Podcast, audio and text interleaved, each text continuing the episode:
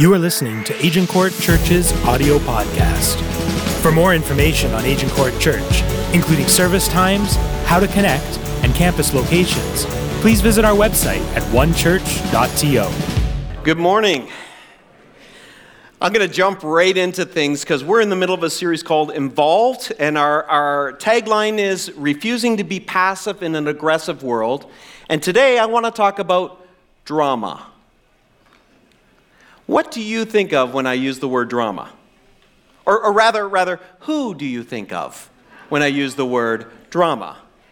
Because uh, the fact is, this is something that all of us can relate to in this room, whether you're a follower of Jesus or you're not, or you're just watching online, you're not even sure what's going on. I think all of us can relate to drama because we've all experienced a little drama trauma.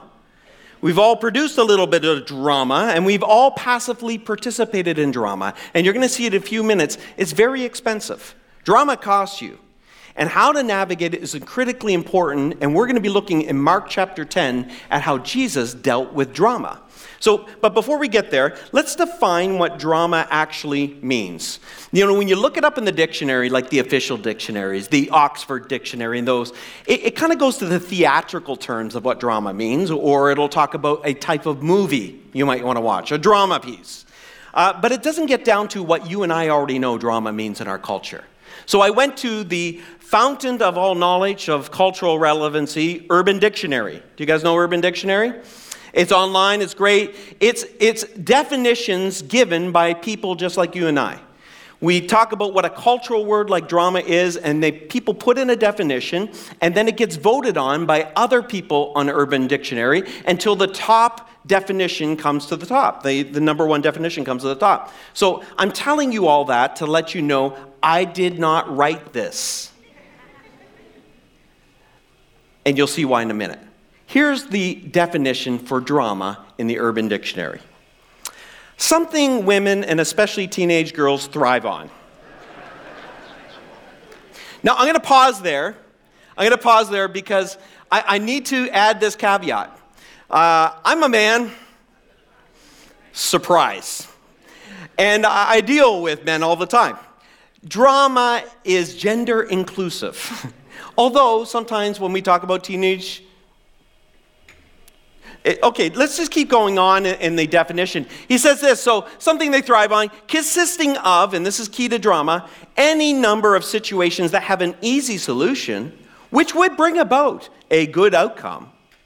But these girls choose another bad way to deal with it, again, consisting of backstabbing, blackmailing, gossiping, betraying their friends. And then it gives an example. Here's drama I want to break up with him, but I love him. And I like what it adds at the end of this. This drives men and what I like, uh, what I like to call normal girls nuts.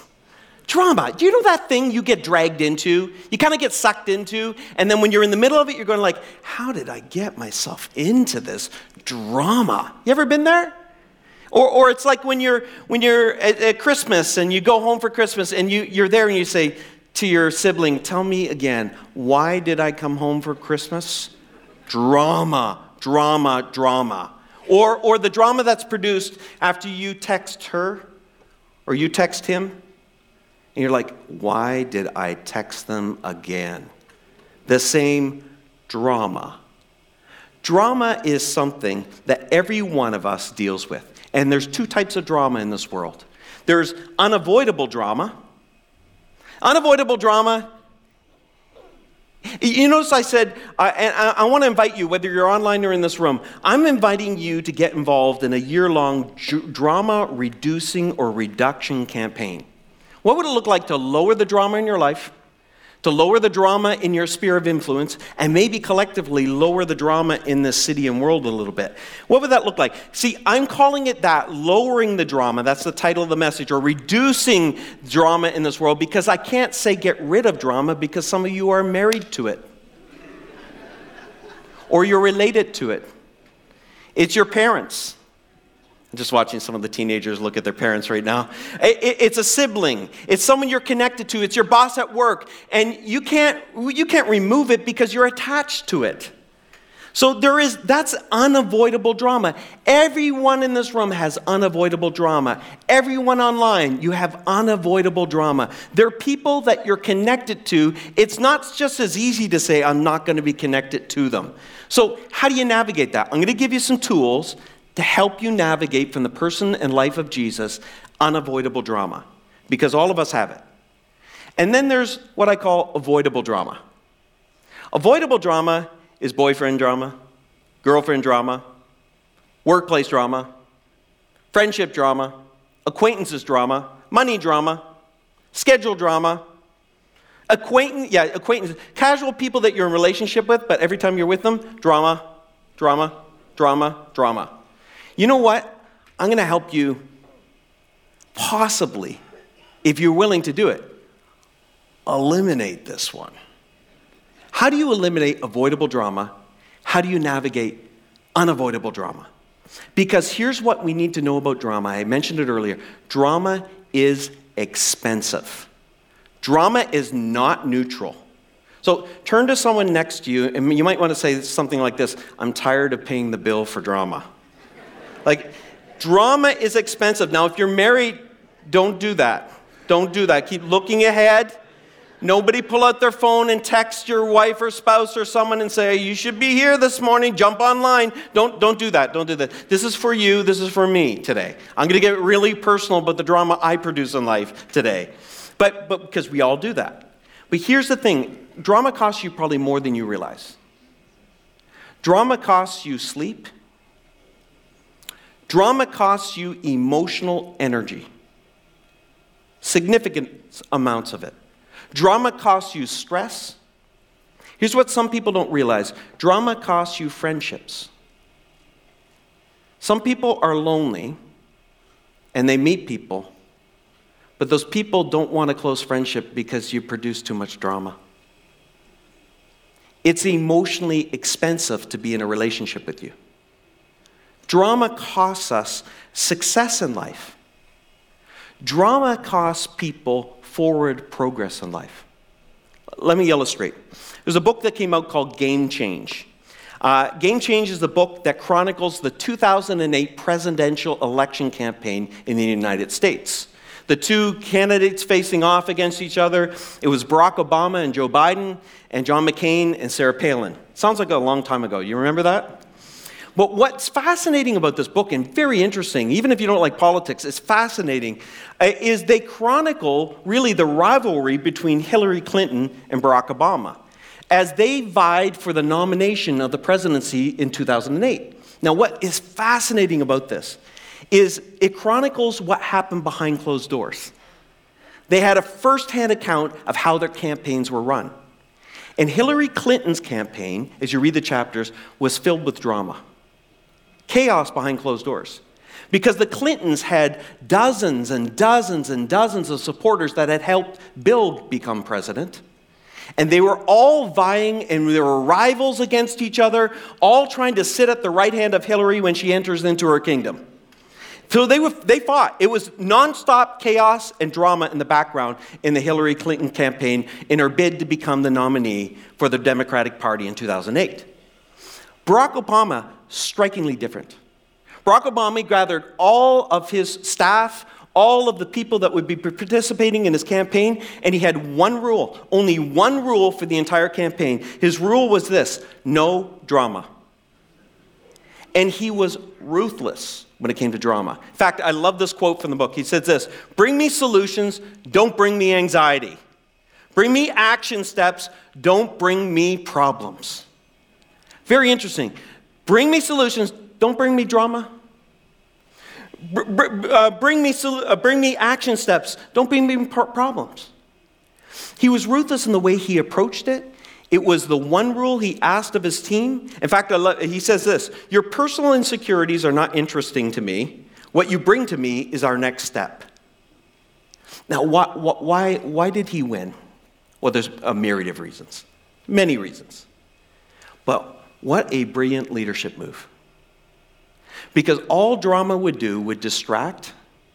All drama would do would produce, produce what I like to call sideways energy, off mission energy. Instead, by creating a culture where, which was more drama free, everyone was laser focused on the mission. Everyone was focused on moving things forward. So, friends, what I want you to understand is drama is not neutral. The drama you experience with your family, at work, at school, in your friendships, in your relationships, all of that drama, none of it's neutral, and all of it costs you. Some of us are so used to it, we don't even understand how innovative or creative or how we could move forward in life because we're too busy doing drama in life. Too busy doing drama. Now, this is where the part where I need to invite you in to a confessional moment. Because when you're talking about this, you can think I'm talking to you. Because everyone does this. So let's have a little place of admission and let's admit that we've all produced drama. Just go ahead. Just, yes, I've produced drama. Because you're going to be tempted to think it's going to be people more on the emotional end of the equation. No, no, no. Drama's no respecters of temperament. Certainly, emotional people can produce a lot of drama. But people who seem to be a emotional are often very emotional underneath the surface. They just control it better. They control the narrative. But they'll be dramatic and produce drama with the facts. They'll bend them, omit them, use them in order to control. Drama loves to control. You, you, you probably already know that. Drama loves to control. But let me just say from the very beginning every one of us have been drama people. Every one of us has produced some drama, and I'm inviting every one of us to enter into a drama reduction campaign. Here's the three ingredients of every good drama you need a victim, that's me. You need a villain, that's you. And you need a conspiracy theory. That's all you need. And it's a little bit of thing, it's a play and an act that happens in our minds all the time, in our workplaces, in our families, and everything. We're the victim, they're the villain, and there's a conspiracy theory. So I asked Shelly, I said, Shelly, how do I produce drama? And she came too quickly back. I was hoping she'd, she'd just think about it for a little bit, like, uh, like, well, let me think about that, Jonathan. No, no, no. She was right there with an answer immediately. And it's, uh, it's when I'm behind the wheel driving. I knew exactly what she meant when she said that. Because I am in the city of Toronto when I'm driving, I am the victim. Of what? You villains. Doing what? Impeding my progress in life. You see, when I drive, if I know I'm turning right on Finch Avenue and I'm driving up Kennedy, I've moved over to the right lane well in advance. Well in advance. Not some of you. No. It's like you come up on Finch and it's like all of a sudden, I think I need to turn right. You come across three lanes of traffic and now your problem is my problem. I don't like that. You know, uh, no word of a lie. Two weeks ago, I'm leaving church. I didn't look to see if it was one of you. And I'm at Kennedy and Finch. And I, I'm in the right lane. Why? Because eventually I am moving right. But you are in the turn left lane. Two lanes between us. And last minute you thought, no, I don't want to go left, I want to go right. So you kind of, while the light was still red, you edged in front of one lane of traffic, and then you edged in front of the other lane of traffic because you couldn't have been inconvenienced to turn left and turn around.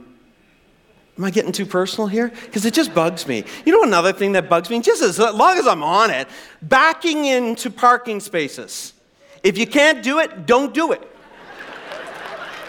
just don't do it. Some people are spatially challenged. They should have a license. I agree, but it should have stamped on there, not allowed to back in. Because we're tired of waiting for you. Because there are moments where I want to get out of the car and say, listen, let me do this for you. Let me do this for you. So, this is what Shelly said to me two weeks or no, maybe it was even last week, but I had to write it down because I thought it was, she nailed it. She said this Jonathan, you have all the compassion in the world when it comes to people. But once that person is encased in a car, drama. Drama. See, friends, think of your workplace drama. Think about your family drama. Think, of, think about the drama you have relationally. There's always going to be a victim, and you're going to be the victim. And you have lines for the villains you know that they're saying. And you've assigned those lines. and there's a conspiracy. This is why she doesn't like me at work. She's never said that, but, but you know. Yeah, I mean, you know, right? This is why my brother never calls. This is why my parents always call. There's a drama, there's a villain, there's a victim, and then there's a conspiracy theory. And it plays out over and over. And you know, the only problem with that whole narrative is something, a little thing called facts. What do the facts have to do with it? Everything. But when we get feelings engaged, which we are emotive people, that's normal, we tend to spin facts in ways that aren't actually factual, right? So, how do you deal with drama? Well, we're going to look at the person of Jesus. See, Jesus wasn't immune to drama. And I want to show you in Mark chapter 10 a workplace drama thing that happened with Jesus. Starting in verse 35 to 45. Here's what's going on Jesus has this group of leaders that are with him called his disciples, and two of them, two of the, two of the ones, James and John, two brothers, come to him. And they say, Listen, Jesus, listen, we got a good thing going here. I see that our corporation is going up and to the right. Good things are happening. You're the Messiah. Good things are going to happen. When you come into your kingdom, when you make it big, can we have the corner offices? That's what they're saying. They said, We want to be first. And here, picking up in verse 41, here's what happens. Here's the drama that produced. Here's what happened. It says, When the other 10 heard of this conversation, pause, how did they hear? drama. I'll, I'll, show you in a minute. When the other t- 10 heard of this conversation, they lost their tempers. The New Testament was originally written in Greek. The word can be translated they were indignant, they were displeased, they were angry with James and John. So these other 10 are like, whoa, whoa, whoa, whoa, we're the victim. John and James are the villains, and they already know the conspiracy. And this is what happens Jesus got them together, and I love this. To what? To settle things down. And what he does is nothing short of brilliant, which we'll unpack in just a minute. I want you to understand, though, Jesus can relate to the drama you're going through. Jesus had drama all around him. Successful people usually have it all around them. But you'll find something about Jesus. Jesus doesn't engage it like many people do. Jesus had family drama. I, if you've never read the Gospels or about the person of Jesus, I really uh, would, uh, I really would implore you to try it because the Gospels are, it tells you the good, the bad, and the ugly. He shows in one account that his family shows up. Jesus is teaching in a house, and his family shows up, and they create a drama. They create a great commotion outside. And it even tells their, their motive. Their motive was to control Jesus. Family ever create drama to control family? Just everyone online, not in this room, right? Sorry, online people. But, you know, so the family was using drama to control, trying to control their son, trying to control their brother. Uh, it wasn't just family drama, there's workplace drama, as I just mentioned. Lots of that to be had. People gossiped about Jesus often. They ascribed and projected motives onto Jesus, which people do who love drama. They always know the motives of other people. They always ascribe a motive, and it's always a victim villain narrative. It's not just that. People villainized Jesus, they falsely accused him. People whispered about his interactions with women because he defied the cultural norms of that day. He talked to women you weren't supposed to. He talked to Samaritan women. There was such racism and sexism in that day and age, and Jesus would not placate to the cultural norms of that day. He transcended them. And you know, even when he talked to the Samaritan woman, it's pretty interesting. When his own disciples came back and saw he's talking to a Samaritan and a woman, it says they're shocked. They were shocked. I mean, Jesus knows what drama looks like. One of my favorite things is when you go through the Gospels and you begin to see all the times people tried to control Jesus' schedule with drama, right? Jesus, I know you're over here doing this, but we've got a crisis over here. Hurry, come, quick. They're always trying to hurry Jesus. They're always trying to elevate their drama over the drama he's dealing with right here or the situation. Why? They're controlling, they're trying to control Jesus. Do you ever have someone do that? You know, the workplace? Poor planning on their part becomes an emergency on your part? Drama, drama, drama, drama? Uh, it's not just that. If you read the Gospels, you realize people wanted Jesus to affiliate with them politically. Political leaders wanted his uh, affirmation, wanted his endorsement. But more than that, there were three religious parties in the day. There were the Pharisees, which were the extreme conservative right wing. There were the Zealots, which were the extreme left wing, and they were the ones who were trying to overthrow the Roman Empire. And then the middle to leaning left were the Sadducees, who capitulated with the Roman Empire, and they were the ones that were doing business with them. And so they couldn't stand each other. And here's the part none of them could stand Jesus. I, I, uh, great author, Scott Sauls, he says this, and I think it's really apropos in our present culture. He said this, uh, and I've never, not forgotten. He said, You know, my friends, my liberal friends find me too conservative. My conservative fr- friends find me too liberal. Jesus cuts across the, uh, uh, across the political ideologies because he doesn't placate to one path. He's going to be lavishly liberal with his love.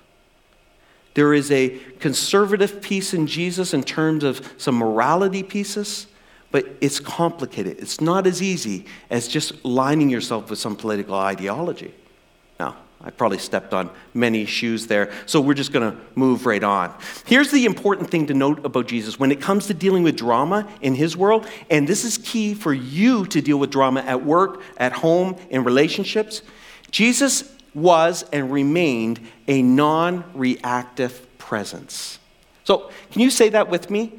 Non reactive presence. Okay, now the rest of you say it with me. Non reactive presence.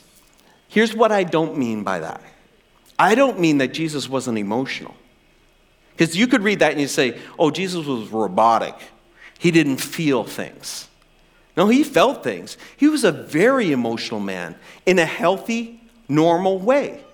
He could express disappointment, he could express compassion, he could cry when it was appropriate. He, he loved, he laughed, he did friendship. He was a healthy man, able to emote in healthy ways. But what I mean by non reactive is he didn't take people's bait. Drama baits you into a reaction. That's why people use drama to control you. That's why we could use drama to control others. Jesus was uncontrollable because he didn't take the bait. He was a non reactive presence. I love non reactive people. They're very attractive to all of us in this room. We want to follow people that are like that because drama is starved around non reactive people. Drama gets starved in those quadrants. So, Mark chapter 10, everybody's upset. James and John have asked for the corner office. Other people hear, heard. They heard about their conversation. How did they hear, friends?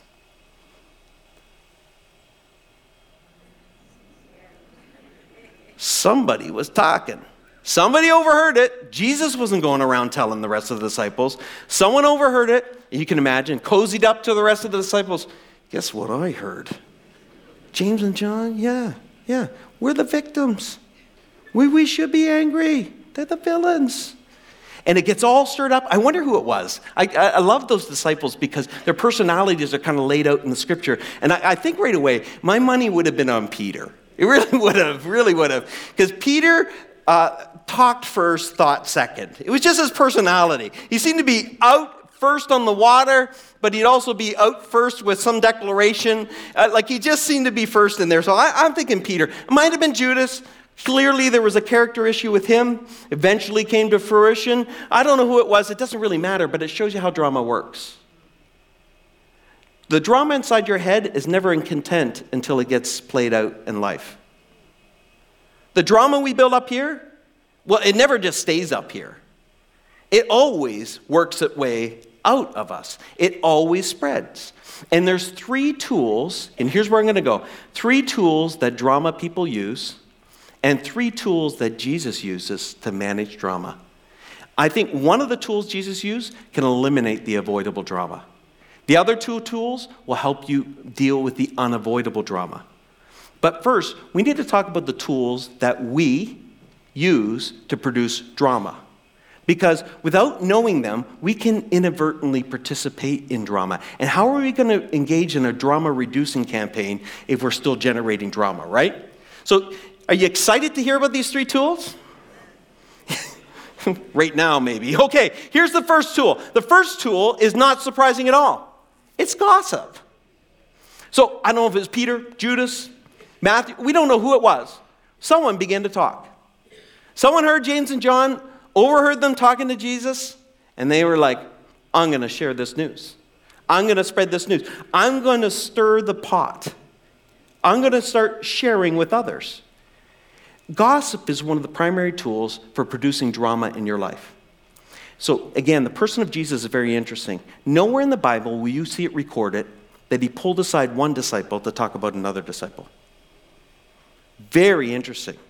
He never, he's clearly closest to John. Then he had Peter, James, and John was his inner circle, then the 12, then the 72. He had concentric circles of closeness. He had probably a best friend in John, though, uh, the beloved disciple. But he didn't pull, pull John aside and say, You know what, Peter?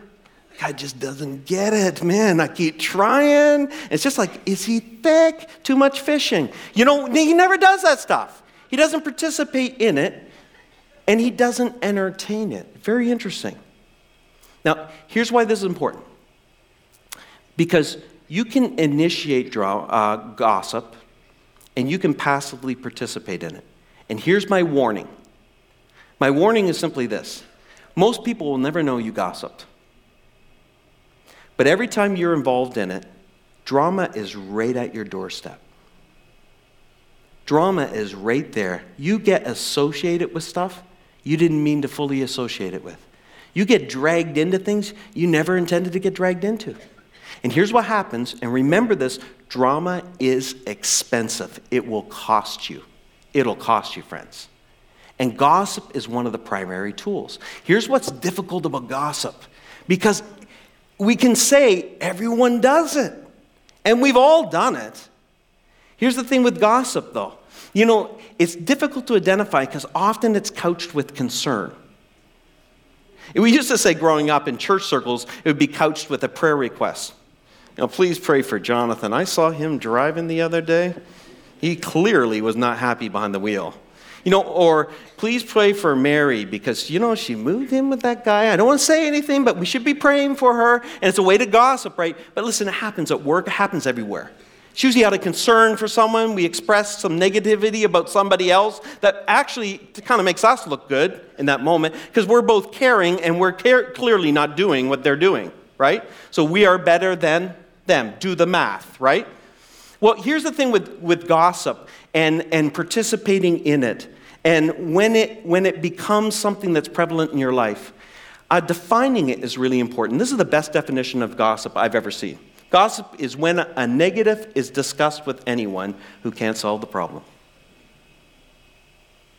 How much conversation would go down?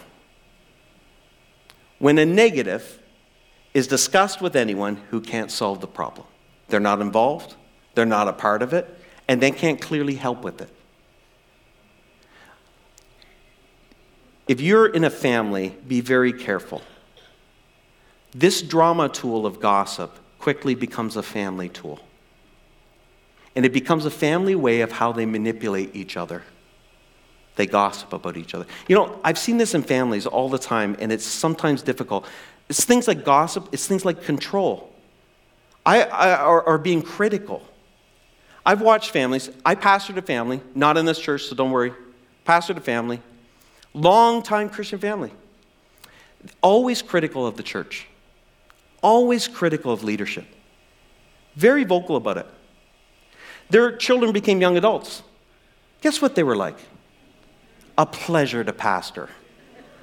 Always critical of the church, always critical of leadership. And one, you know what was the telling time is when the father of this family came and talked to me one day because their child didn't enjoy church and wasn't connecting and, and didn't like the church. And I wanted to hold up a mirror and say, I can tell you exactly why. Be careful the tools you use in your family because your family will inevitably use them. And you might be able to control them for a while using these tools, but you are teaching them a pattern that will follow them the rest of the, their lives. Be very careful about that. Drama, gossip is one of those tools we inadvertently use all the time, and we don't understand how expensive it can be. Here's the next one because I don't think any of us have this problem. So the next one is, not, you should have laughed. Okay, I was joking. Okay, so, okay, I'll move on. Overreacting. Drama people use this as a tool. They exaggerate things, they exaggerate the facts, they exaggerate the consequences of a possible decision. They deal in the economy of anxiety and fear to control and to man- manipulate. Sometimes they don't even realize they're doing it. But this is the overreacting because what they want you to do is take the bait. So they overreact to things that are going on. They exaggerate. They exaggerate what might happen. I call them the prophets of the worst case scenario. Do you ever meet people with the gift of the worst case scenario? I mean, it might sound like a good idea to most of the group, but they'll find the one reason why this could fail and fail miserably. And the consequences will begin to pile on. And you'll watch the anxiety of the group go up. And you'll watch the anxiety of your spouse go up because why? You're the prophet of doom, the prophet of the worst case scenario. And we overreact to things. And again, it's the opposite of being a non reactive presence. We react and we want a reaction. And it just begins to spin in a circle. Drama keeps producing drama, keeps producing drama. Oh, okay, I don't want to spend long on this, but the last one is this. I call it VORs. You know what a VOR is? It's a vague, ominous, ominous rumbling. So here's what VORs stand. Now, if you're a young person in this church right now, or you're listening online, and you sometime, you know, at some point in your life, you want to be a leader. You want to be a leader in a political arena or a business or uh, in a spiritual arena like this or anything. Listen, get used to VORs. They're going to be a part of your life all the time. They're normal. Normal. Vague, ominous rumblings. This is what they sound like everyone's upset. It's vague. We don't know who. It's ominous. It's got a tone like everything's about to fall apart. And it's a rumbling. A vague, ominous rumbling. This is used all the time, all the time. It's like, we're getting some emails. Or, or we have to be careful and insert some exaggerated consequence. Or did you know that and insert some unsubstantiated gossip? VORs are the tool that drama producing people love to do to, to control groups. Family groups, teams at work, groups. Leaders use it, People use it all the time. Vague, ominous rumblings. You know what's interesting is Jesus didn't deal in these. I'm going to show you how he dealt with them. But he didn't deal in these things. Because vague, ominous rumblings are just really card. They used to shake me when I was younger as a leader, and I'll tell you why. Because, and I, we'll get to this at the end of this message. Most of us that produce drama do so because we've had some trauma drama. We have past trauma and that trauma triggers us. And we produce a lot of drama in other people's lives because of it. These things used to throw me a lot because I'd been wounded when I was younger. I'll talk about that. And all of a sudden, I had an opening that allowed me to become reactionary. But who wants to follow a leader that reacts to everybody's complaints? Because for what you might be complaining about, someone's complaining we're not doing enough of.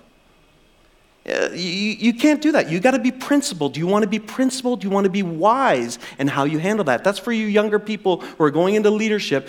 Be careful. Recognize this is normal. It's as normal as being human. so there are three tools that drama people use gossip, overreacting, and VORs. So, how did Jesus deal with drama? Let's get on the positive side. Let's get on the plus side. How did he deal with it? Well, it's masterful. He's a non reactive presence and he's stewarding his energy and he's stewarding the energy of his team. Can you imagine if Jesus gave a platform for all the drama that was going on around him? They would never have been effective. They would never have changed this world. We would not be talking about James and John in 2019. They would have not even, they wouldn't even be a footnote in history had he platformed the drama. But he refused to. Here's how Jesus dealt with drama. Let's pick it up. He keeps reading on. Remember, James and John, they've said, We want the corner offices. There's a big drama that ensues, and it says Jesus sat them down to settle them down, and what comes after this is worth the price of admission today. I know you came in for free, but it's still worth the price of admission because it's absolutely brilliant how Jesus dealt with drama. This is going to help you. He said this You've observed how godless rulers throw their weight around, and when people get a little power, how it quickly goes to their heads. What he's doing right now and uh, this is one of the tools he uses is he's taking the people that are now in drama because when you're in the middle of drama it's all you see. It's everything you see. When you're going to work you're not thinking about what you got to do you're thinking about what you're going to face. And he, what he's doing is he's pulling it back to give you perspective. He's saying listen you know how it is in the world. You know what the culture's like when people get a little bit of power they let it go to their heads this is how he continues he says it's not going to be that way with you though He's going on the offense here. He's walking right towards the mess. And then, if it was me leading that meeting, I might have looked at James and John.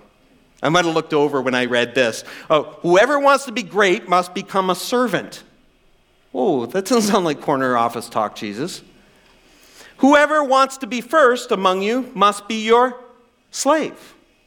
And then he finishes off this way That is what the Son of Man has done. And this is beautiful, friends. Again, perspective building. He steps back even further and he says, Listen, for example, me. And he throws himself up as an example. He said, I came to serve, not to be served. And then to give away his life, give away my life as an exchange for many who are held hostage. Jesus does something more beautiful than maybe you even realize when you read this on the surface. He's telling you exactly how he deals with drama, and he's showing you exactly, exactly how you can manage it in your own life. That's not the purpose of this text, but it illustrates the example. He, here's what he's saying the first tool that Jesus uses is he always maintains perspective. Drama always wants you to draw you into a different, distorted perspective. Somebody else's mess. Remember, I told you they have a story in their head and they want you to affirm that story. They want you to say that that story is true. There's a victim, there's a villain, there's a conspiracy theory. So, why do they share it? Because they want you in on their drama, their production. And it's only content when it spreads, right? So there's a story in the head. But Jesus always maintains perspective. He's not looking at the story in your head, he's looking at the story in life. How is he able to maintain this perspective? Well, isn't it interesting in the text? Right away, he said this You've observed, right? You've observed how godless rulers throw their weight around, he said. And when people get a little bit of power, how quickly it goes to their heads. It's not going to be that way with you. It's a, he's a non reactive presence responding to the drama on the spot, and he never loses perspective. We lose it so easy. And here's why Jesus was able to maintain perspective. Now, you might say right away, hey, listen, he was fully God. No wonder he could maintain perspective. But he was fully human, friends. He felt stress, he felt strain, he felt the challenges of life, he felt all of that. He wept, he, he felt pain in his heart for people. He understood our range of emotions, he understood all of that.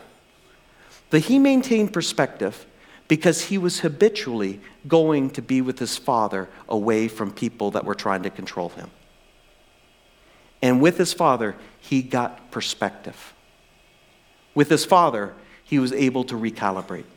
You ever notice that in the Gospels? He's crowds all around him. Everybody wants something from him, and they can't find Jesus because Jesus is alone. What's he doing? He's praying. He's connecting with his Father. He's maintaining an eternal perspective. He would say things of himself in the Gospels that are fascinating. He'd say that he and the Father were one. Where did he get that perspective? He said that his days were in his Father's hands, that God knew his daily needs and would provide for him. Friends, the drama in your family wants you to believe that it is so powerful that it could destroy anything. And if you don't pay attention to it, if you don't cater to it, if you don't feed it, it'll dominate you. not true. The drama at work, you start believing that your, your life is actually in the hands of your employer. That somehow your life is dependent upon the people around you liking you, not liking you. Not true. Not true. See, you need to remember if you're a follower of Jesus, this is, applies to you if you're a follower of Jesus, he made some promises to you. He made some promises. He said this He will give you everything you need. Matthew 6, verse 33. Everything you need. Oh, you know, it's ominous. You're going to lose everything. No, no, I won't lose everything. I might lose some things, I might have some setbacks, but I know He's promised I'll have everything I need. He promised this I will be with you always, even to the end of the age. You'll be left all alone. Everyone will desert you. Uh, not everyone. Not everyone. Some people may desert me, but not everyone. He said this, I love this promise. He said, I'm leaving you with a gift peace of mind and heart. What a gift that is, eh? Peace of mind and heart. So, friends, when you're in the middle of drama and it's all you can see at work and it's conflict with someone or whatever's going on, pull back, look for some perspective. Remember who God is, remember who you are in Christ, and then remember who holds your days in, your hand, in his hands. And remember, friends, and when you do that, remember his kindness. Remember how kind God is. Here's the second tool it's not just perspective, Jesus goes on the offense.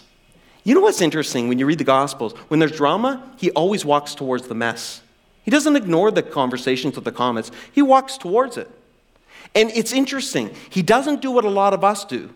When we encounter drama, sometimes if it's anger coming at us, we come back with anger.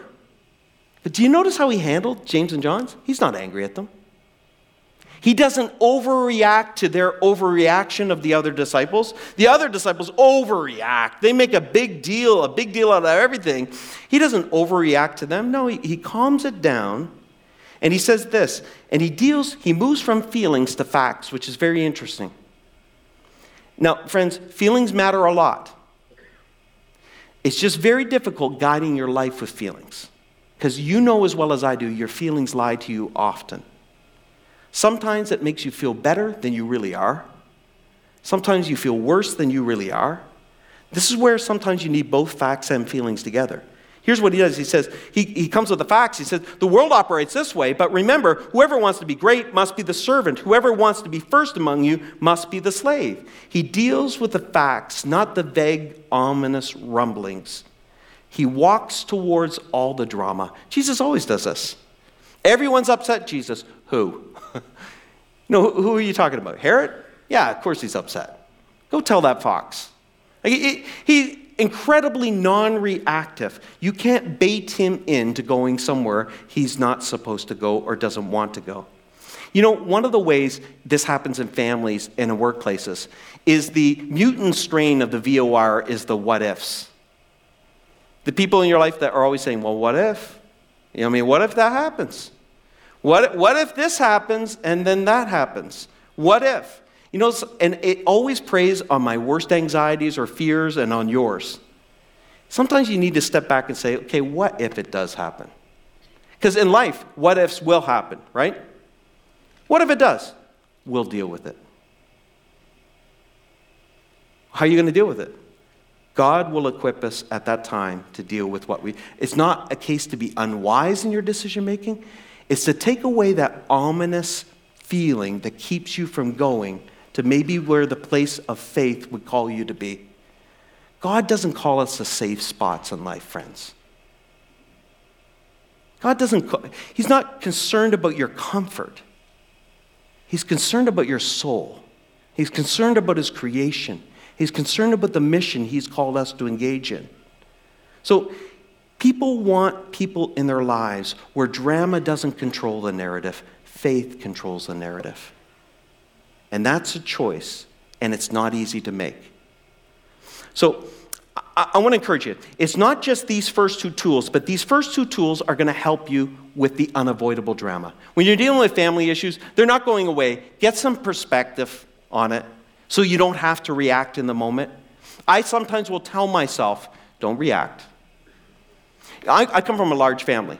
Large family equals drama. It's just, it's just normal. Shelley and I have had a way of navigating that for years because we, we refuse to take the bait. I'm not taking the bait. I am not going to overreact. I'm not going to engage in the drama. It doesn't mean that I don't get involved. No, I've walked right towards it when I've had to. We have not done it perfectly. We have learned some hard lessons along the way. But I don't want a life filled with drama because it's so expensive. Perspective helps you. Walking towards the mess and not ignoring it helps you. Here's the last one, and this is going to help you avoid avoidable drama. The type of drama, boyfriend, girlfriend drama, friendship drama, all that other type of drama that you're not attached to, but you are attached to, it's wisdom. Wisdom is the key to living a drama free life. It's wisdom. You know, here's something if you're younger, you don't know yet, but you need to know. Very important people doing important things are almost drama free. I don't mean that they don't have drama around them. They're almost drama free because they're too busy doing important things. And I'd say that to say the more time we have on our hands and the less productive we are, the more drama that will ensue. And I don't mean time off is valuable, you need it. It's none of those things. But if you're engaged in important things, you will find that drama has less margin in your life, less ability to step into your life. If you live a wise life, you'll, leave, you'll live an almost drama free life. Uh, Jesus tells a story in the Gospels. He's saying to his followers and a group of people, he says, There's a wise man and there's a foolish man. He says, The wise man built his house on the rock, and the rock symbolizes the unchangeable truth in culture and life, in God. And he said he built it on that, and when all the drama came, or he says the storms of life came, the house stood. The foolish man, he built his on the sand, and the sand represents the shifting and changing nature of our culture. Have you noticed in our culture, if you've lived over 15 years, you've noticed it. What was wrong then is right now. What is right now will be wrong in five years. And what was wrong then, uh, or what was right then is wrong now. What, is, what was right, wrong then is right now. Like it, the culture keeps shifting. And this guy built his life on that. And it was a very unwise thing to do. Because when the drama came and the storms came, his house, his life collapsed. So, what I want to do is, I want to give you a question. I, and I'm going to give full credit in that I learned this from another pastor a number of years ago, and it has saved me so much pain, I can't tell you. It has saved me from so much drama in my life. It's a question that I ask every time I have an opportunity, a decision to make, Every time I have a choice to make, I ask this question. I ask this question because, in order to be wise, wise people realize this, and only wise people get this. All of life is connected. So the decisions you make today will shortly become your past, and your past will shape your future. Nobody arrives at a spot in life where there's drama all around them and their life is falling apart. And it's like, how did I get here? You can trace it back to some unwise decisions. Here's, here's the question you need to ask yourself What's the wise thing to do? This is simple, but this is going to bug you because it's hard, very clarifying. What's the wise thing to do? When I was younger, I would want to ask this question What's the right thing to do? I learned that in Sunday school. What's the right thing to do? The problem with that question is it's not good enough. Because if you're like me, and you probably are very different from me, because clearly I'm the one suffering with this, not, not as much you. But, but if you're like me at all, you know, asking what is the right thing to do is not good enough because there's something in me that wants to get right up to the line of what's wrong without crossing over. So I'm technically doing the right thing, but I'm so close to the line. And this is how the culture in this world works it baits you to come right next to the line, and when you step over, it will mock you. It'll mock you every time. You know, what's, what's wrong with that? Well, nothing. And then you make a mistake, and then it turns around and says, you're, you're an idiot. The culture does this with incredible consistency. Wisdom is what makes you take one step back from that edge. Because it's no longer, it might be the right thing, it might be the right thing even for you to do, but it's not the wise thing for me to do. It's like someone who gets out of a long term relationship and then just recently out of that relationship, and someone in their peer group says, Hey, we're going out tonight. There's a bunch of new guys there, there are a bunch of new girls there. Why don't you come on out? There's nothing wrong with that. Nothing wrong with that. But is that wise? Just given the fact that you just got out of a long term relationship? Probably not. It's, it's when you begin to connect the dots and you remember your choices in the past and you start thinking, listen, the last time I called him, this happened.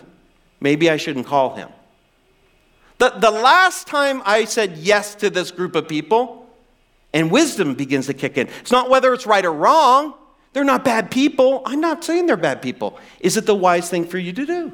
The last time I bought one, the last time I leased one, the last time I moved in with one, this happened. Is this the wise thing for me to do? It might be wise for you to do, but it might not be wise for me to do. I might have vulnerabilities that you don't have. I might succumb to temptation or, or, or peer groups to do in ways that you wouldn't. So it may be okay for you, but it's not okay for me. It's not wise thing for me to do. So I want to close this up. Uh, and here's how I want to land. In a moment, I'm going to give an opportunity to pray for anyone who's just going through drama. But I want to talk to those of us in this room and those online who might be self aware enough to know that you produce the drama. And I want to be kind to you because I've been where you are. And I've had my moments where I've been back there again. The moments where I've found drama and I've been the product of it is because often because of past wounds. Things from my, it could be from your childhood, things that people have done to me, and it makes me more reactive. Makes me react in a way that produces some drama around me. And I knew at one point in my leadership, if I didn't reach out for some help, find a good Christian counselor to backfill some of that brokenness in my life, I wouldn't be the type of leader that I would want to follow. I'd be reacting to everything. You know, you watch in the news even now people in very important positions, and they're so easily controlled. You just tweet something negative about them, and you wait and see the response from them. It looks like a junior high playground. what are they doing? They're very controllable. You can control them, you can get a response and a reaction from them, no problem. That's brokenness, friends. One of the gifts you could give the people that you love in this life is you could take the year off from drama. You could become emotionally inexpensive. And for some of us, we want to do that, we don't know how to do it. So I want to invite you to consider being a part of our freedom sessions. Watch the video.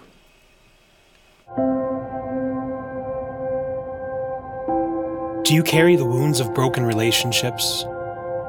Does the guilt of secret addiction rob your peace? Is your past so painful that you'll try anything to numb it? Freedom Session is an intensive healing discipleship journey that uncovers the roots of pain in our lives and invites Jesus to heal those broken areas of our hearts. If you've been locked in a cycle of addiction, abuse, bondage, or emotional pain, this course is for you.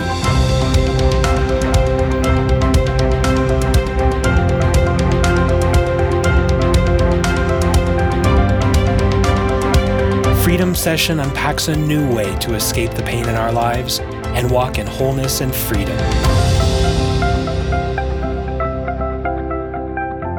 A brave next step would be for many of us or some of us to say, listen, I need some freedom from some of the things that keeps me from living a life that is drama producing. Make sure you don't miss a message by subscribing to this podcast. All creative content and production for this podcast is provided by the One Church creative team.